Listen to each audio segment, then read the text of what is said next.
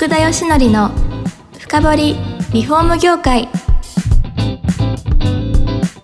この番組はリフォーム事業のためのネットワーク戦力住宅会社のブランディングを支援するルームクリップ公認家づくりパートナー住宅事業経営者の初めてを支援するランリグの提供でお送りします。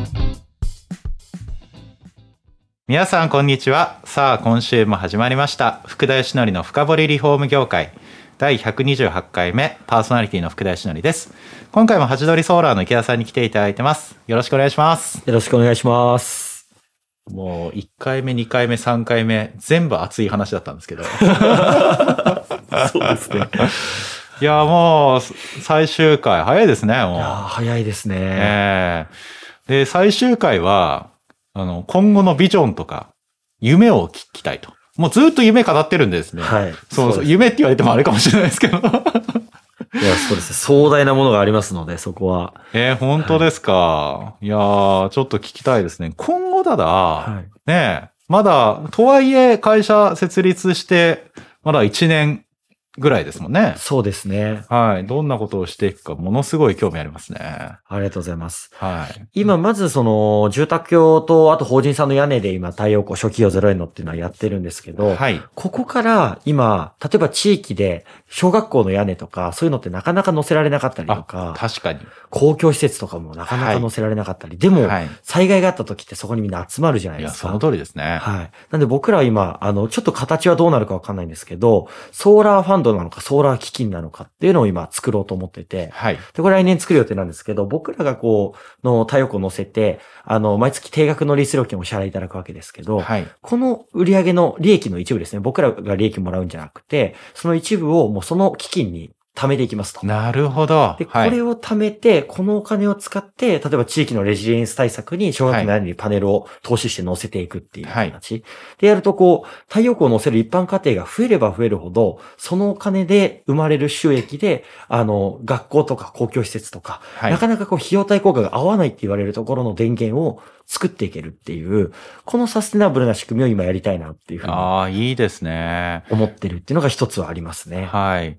今あれじゃないですか、小学校でも、やっぱりこれだけの温暖化になってきて、体育館とかももう過ごせないから、あの、私の住んでるところなんかも全部あの、あれですよ、エアコン標準化されて、はい。そうすると電気代かかるじゃないですか。おっしゃる通りですね。いや、もう相性抜群ですよね。いや、そうなんですよ。はい。でやっぱ避難所にもなるので、え何かあった時に、そこに太陽光ついてたら電気使えるってことも、確かにやっ。ぱあるわけですよね。そうですよね。うんなのでやっぱり僕ら本当透明性があって社会的なインパクトを出そうと思った時には、はいなんかそういうサステナブルな仕組みを、あの、作っていきたいなっていうところで、これをやっぱ自治体さんとかとも連携しながら、はい。うん。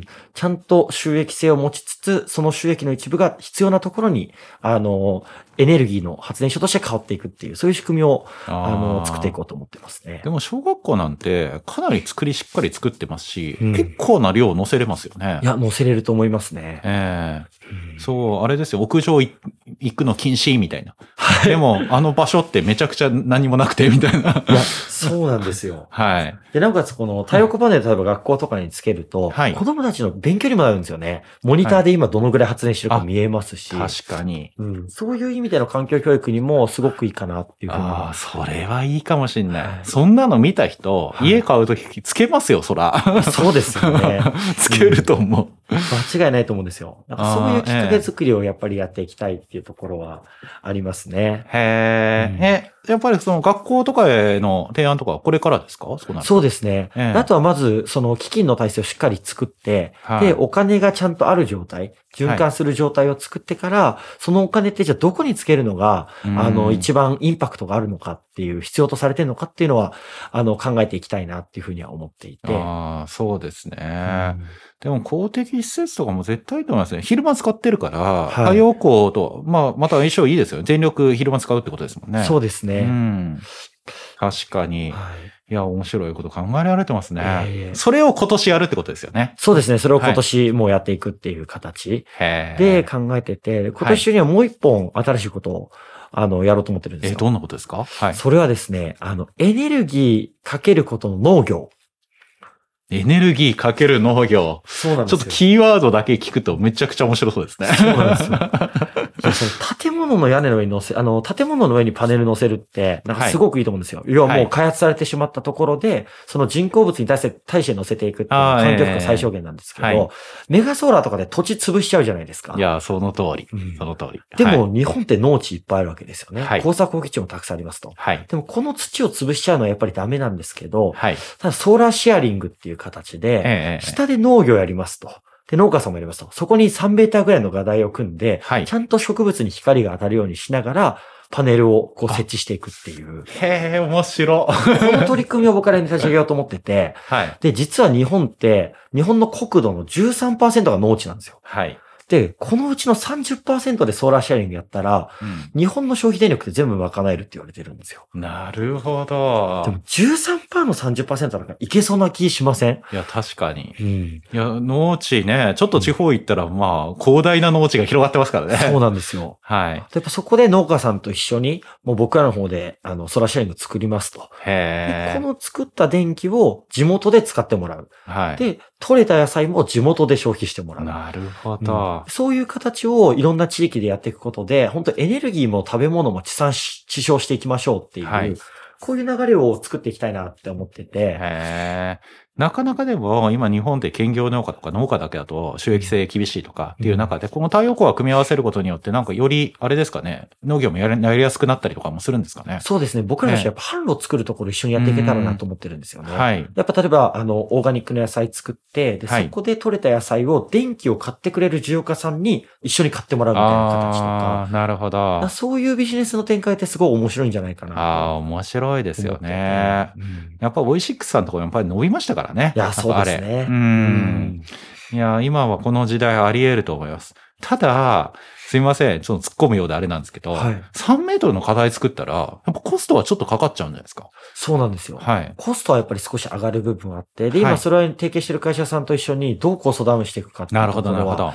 やって考えていくんですけど、はい。ただ、なんですかね、あの、コストは大きい、少し多少かかるんですけど、屋根に乗せるときも、あの、多少のコストってかかるじゃないですか。はい、そうですね。っていうと、そこまで大差ってないんですよね。えーうんあ、そうなんですね。で、なおかつ、その、で、発電する電気の容量って屋根よりもやっぱり大きく取れるので、はい。その分、費用対効果も少しずつ良くなっていくっていう形の考え方はい。になっていて、で、あとはその発電した電気をどうやってこう、需要家さんに届けていくかっていう形で、まああの、屋根置きと違って下にいる人が使うわけではないので、はい。電線を通してその電気を特定の方に買ってもらうっていう、なそういいう形をこれから、あの、準備していけたら、やっぱ屋根と、あの、農地の上とっていう形で、本当にいろんな形の発電にトライができていくんじゃないかなっていうふうに。ああ、そう思いますよ。うんそれは農地の上なんてもう全部余ってますからね。そうなんですよ。完全に。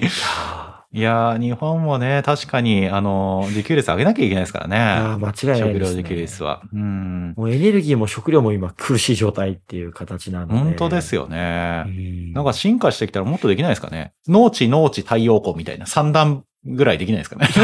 できると思いますよ。なんか多分いろんな形ができるんですよ。例えば養殖の上でソーラーシャリングやったりとか、ああ、うんなるほど、なるほど。ああとこう牛飼う、はい。牛をこう放牧する時の上にソーラーシャリングを作ったりとか。ああ、それもありですよね。はい海の近くだったら風風力だってありえますよね。いや、そうですね。ええうん。そうか。確かに、そういう事業の組み合わせみたいのは確かに今までなかったかもしれないです。そうなんですよね。でえも結局こういうのってアイデアとしてはあるんですけど、はい。汎用性がないんですよ。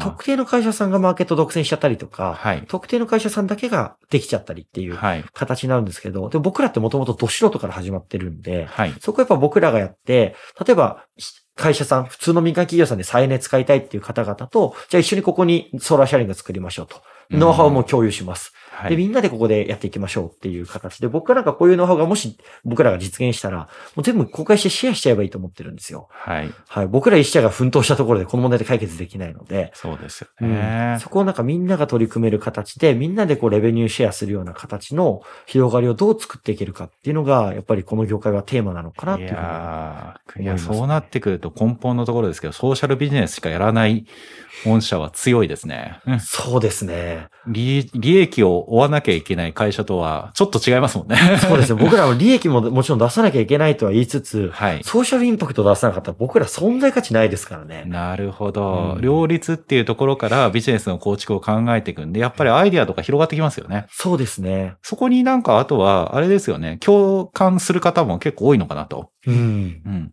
協力者はなんか増えてきそうですね。いや、そうですね。今でもやっぱり本当にそこの思い一本で繋がって一緒に仕事させてる会社さんとかもやっぱりすごくあって、はい。うん。でもやっぱりそれは、あの、ビジネスでやってる以上、しっかりお互いに、あの、利益をシェアできなければいけないってもちろんなんですけど、はい。でも、多分僕らが今直面しているこの地球温暖化とかエネルギーの課題って本当に一緒だと思ってて、はい。なんかここに対してなんか本当にコミットするっていうことを、あの、会社としてやっていけるかっていうところは大事だと思いますね。そうです。ね。そこ重要ですね。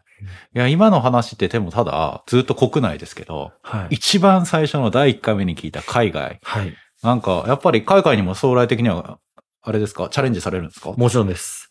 で、一応来年日本でのそのソーラーシェアリングのモデルを作って、はいで再来年は海外事業をやろうと思ってるんですよね。え僕はなんかエネルギーだけじゃなくていいと思ってるんで、ー、はい。なんかエネルギーから始まってますけど、ここでもできたモデルをまず海外に持っていくこと。でうんもやっぱ海外っていろんな問題があるんですね。僕も東南アジアバックパックしたりしてて、いろんな貧困問題にも出会ってきてるので、はい。やっぱその地域に合ったソリューションっていうのを、やっぱり一起業家、社会起業家として、どんどんどんどん01を生み出していきたいっていうふうに思ってるので、なるほど。はい。再来年はもう海外事業やることは決まってます。決まってますか？はい。またミクロネシア行かれるんですか？行きます。そろそろ早く来いって現地から言われてるんですけど、なかなか行けなくて。そうですよね。そうなんですだいぶコロナでだいぶ経っちゃっていて。そうなんですよ。もう事務所建てる人も決まってるんですけど、ミクロネシアあそうだなんですか。そうなんですよ。えーいや、でも、びっくりするんじゃないですか？向こうの方も。あれ？そうですなんか太平洋高でこんな授業やってんの？みたいな。そうだと思います。確かに。いやー、そうですね。国内解決した後は海外と。いやー、そ,、こに多分皆さんをね、あのー、ぜひ協力する方とか、今日、ね、話聞いてる方は、あの、ご連絡をいただいたりとかしていただきたいですよね。いや、そうですね。まあ、基本的にそういう窓口全部僕なので、はい。あの、120%の熱量で、あの、お話しさせていただきますので。いやー、そんなところでですね、だいぶですね、あの、うん最終回も時間が迫ってきまして、最後にですよ、はいあの、ぜひ、今日ずっと4回、まあ、聞いていただいた方に、あの、メッセージはい。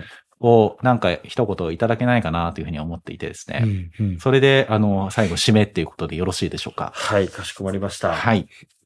えっ、と、僕としてはやっぱりこう太陽光を増やす、まあ、自然エネルギーを増やすことっていうのは、なんかこう、僕ら地球に暮らしてる人間である以上、なんかみんなで取り組まなければいけないことっていうふうに思っていますと。で、その手段として、あの、屋根の上に太陽光を乗せるっていうのは、あの、かなりインパクトがあることだというふうに思っているので、なんかここに関わる事業者さんってたくさんいらっしゃると思うんですよね。はい。で、やっぱそこはなんか僕らもまだ気づいてない新しい取り組みの形もたくさんあると思うので、こんなことできないかっていうアイデアベースで僕もどんどん出していきますし、うんもし皆さんの方が持ってる知見で、こういう可能性もあるかなっていうのがあれば、ぜひご相談いただいて、新しい仕組み、新しい普及の形っていうのを、あの、作っていけたらなと思いますので、ぜひよろしくお願いします。はい、ありがとうございます。皆さんぜひ、カタカナでハチドリソーラーで検索をいただければというふうに思っております。